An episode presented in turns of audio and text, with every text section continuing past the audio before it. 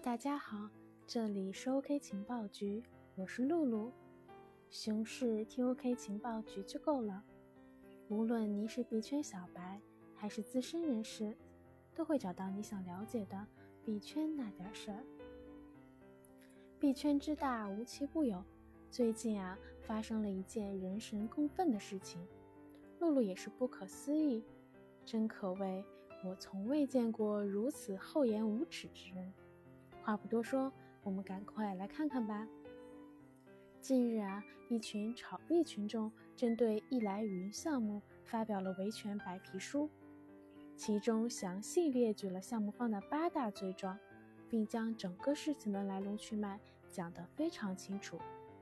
露露看完啊，也不禁表示，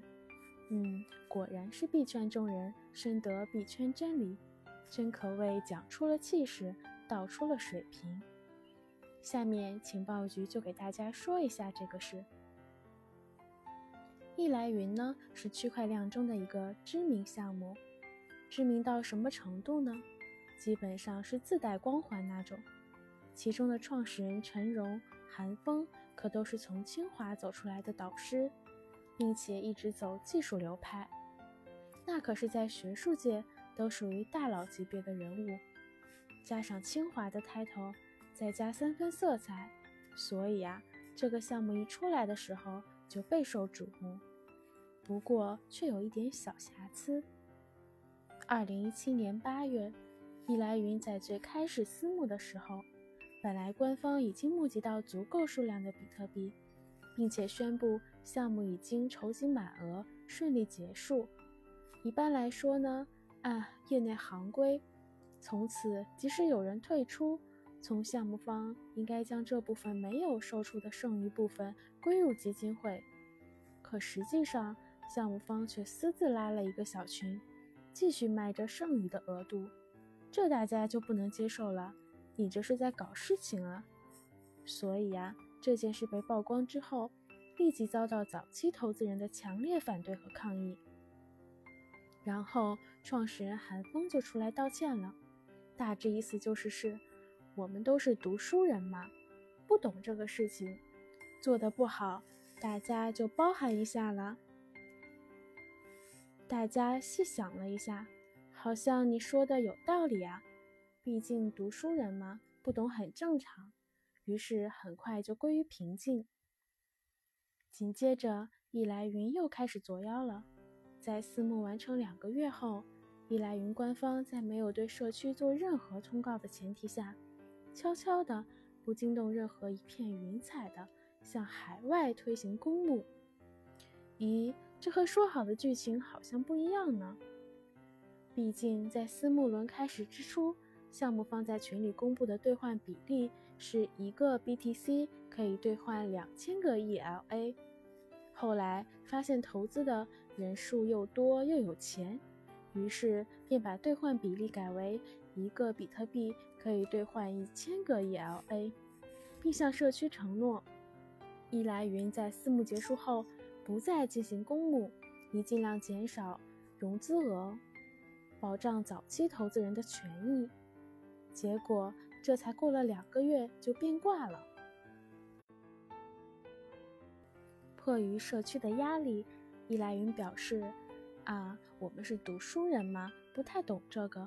读书人的事哪能叫做骗嘛？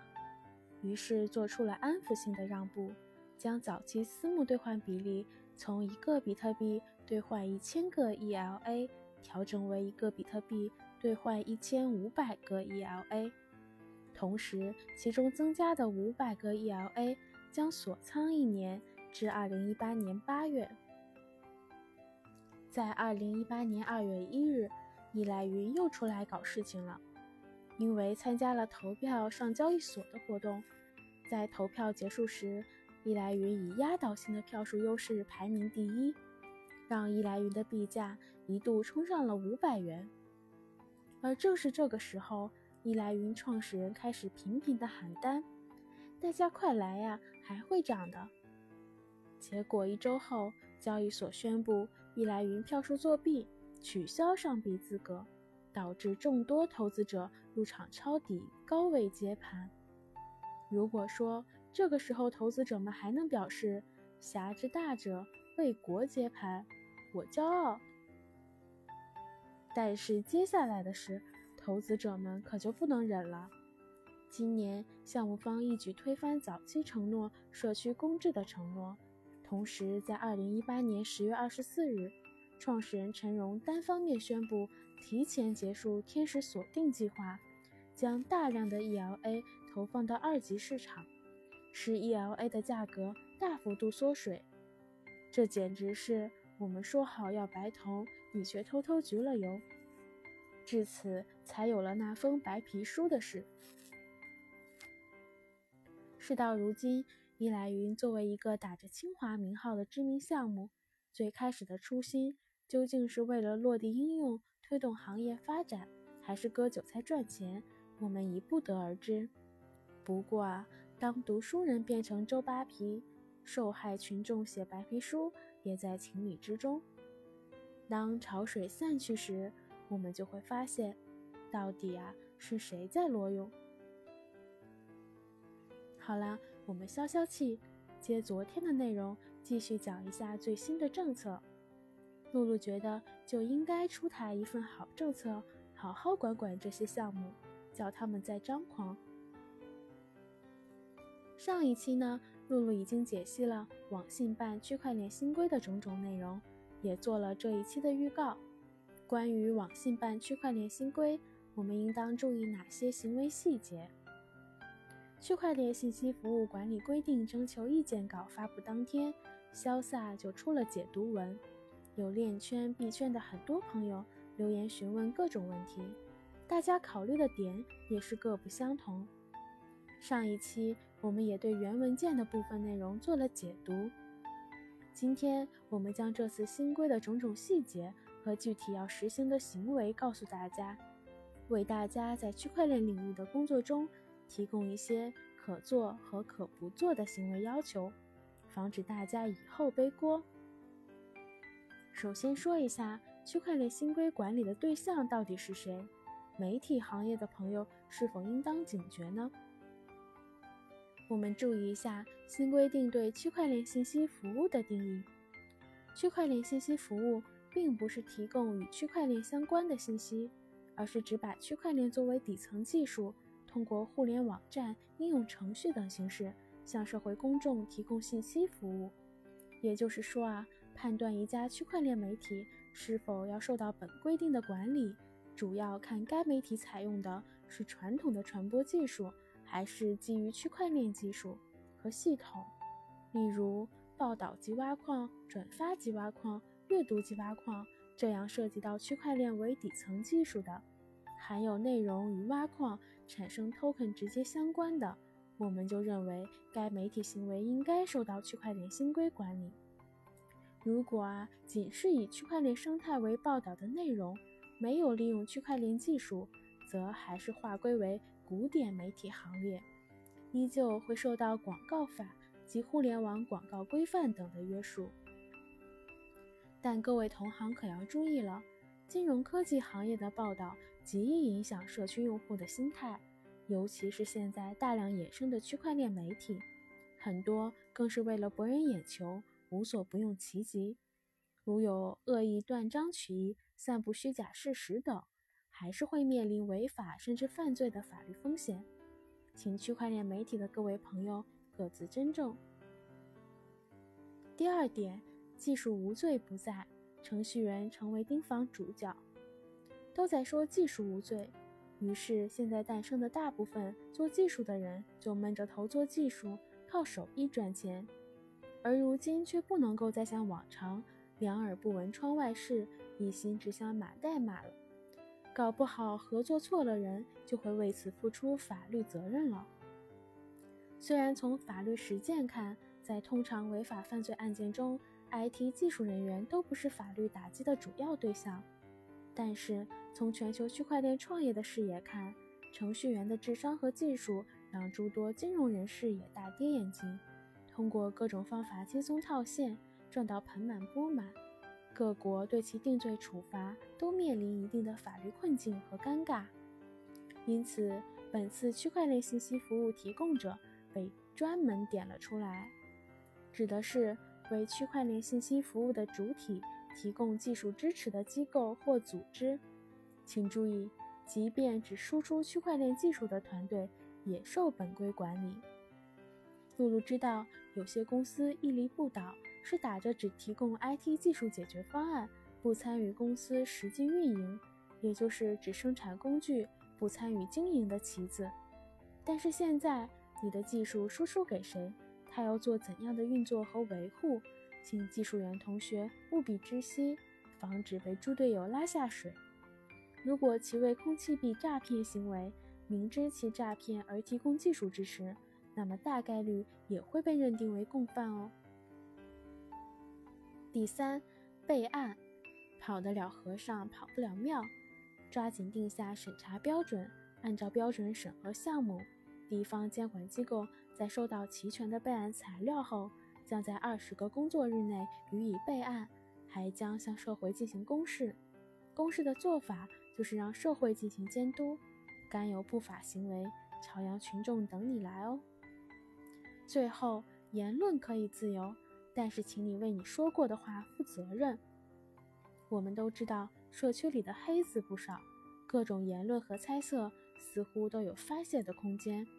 但新规一旦成为现行有效的规则，那么区块链项目的社区将成为法律上的公共场所，任何人不得编造假消息，也不得以讹传讹。这就要求项目方设立专门的岗位，检查违法违规信息内容，防止假消息扩散，保存相关记录并向主管部门报告。这一点露露可是双手赞成的。好了，又到了科普时间。今天的科普是分片技术。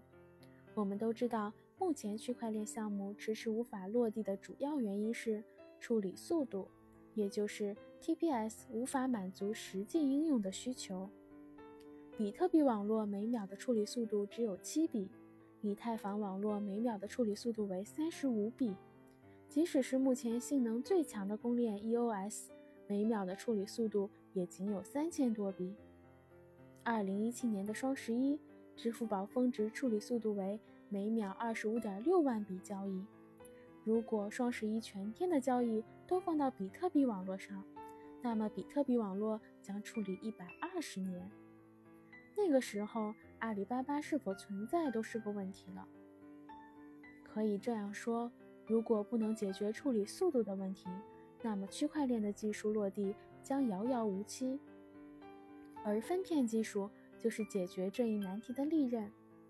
什么是分片技术呢？分片是一种基于数据库分成若干片段的传统概念扩容技术。它将数据库分割成多个碎片，并将这些碎片放置在不同的服务器上。大概意思就是，如果有一个很大的仓库，里面放了很多货物，但是这个仓库只有一个出入口，所以在取货存货的时候，效率就会低很多。但是如果把这个大仓库改用成10个较小的仓库，那么同时存货取货的效率就会高10倍。这个过程就相当于分片。在底层公链的系统内，网络上的交易将被分成不同的碎片，其由网络上的不同节点组成。因此，只需要处理一小部分输入的交易，并且通过与网络上的其他节点并行处理，就能完成大量的验证工作。将网络分割为碎片，会使得更多的交易同时被处理和验证。因此随着网络的增长，区块链处理越来越多的交易将成为可能，但这极其具有挑战。当分片技术应用在公链上，会有哪些好处呢？那还用说吗？公链的处理速度达到每秒上万笔，扼住项目落地的技术难题将被彻底解决，带来越来越多的用户和应用程序，吸引更多节点加入网络，从而形成一个良性循环。并且分片技术可以减少节点的工作量，这将降低交易手续费，使公链变得越来越有吸引力。以上就是目前公链存在的一些问题和分片技术的原理。其实分片技术不止一种，为了满足不同的需求，分片技术还分为网络分片、交易分片和状态分片等。大家都知道，在现在主流的公链上面，每一个节点里面都会保存每一笔交易的这些数据，交易数量、交易时间、智能合约等等，很多有用的信息。这显然会消耗掉很多的存储资源。为了解决这个问题，状态分片的可行方法被人提出。这个方法的核心部分就是将节点的整个存储区分开来，让不同的碎片来存储不同类别的信息，然后每个节点只管负责好自己的分片数据，而不像以往一样把所有的数据都存储起来。但是啊，万事都有它的困难点，分片技术信息量巨大，无疑是区块链中解决扩容问题的一个绝佳方案，但是它在设计和实现层面都是困难重重的，挑战还有很多，目前还只是一个开始。好啦，这期的音频节目就先到这里了，感谢您的收听，我是露露，熊市听 OK 情报局就够了，小伙伴们，我们下期再见哦。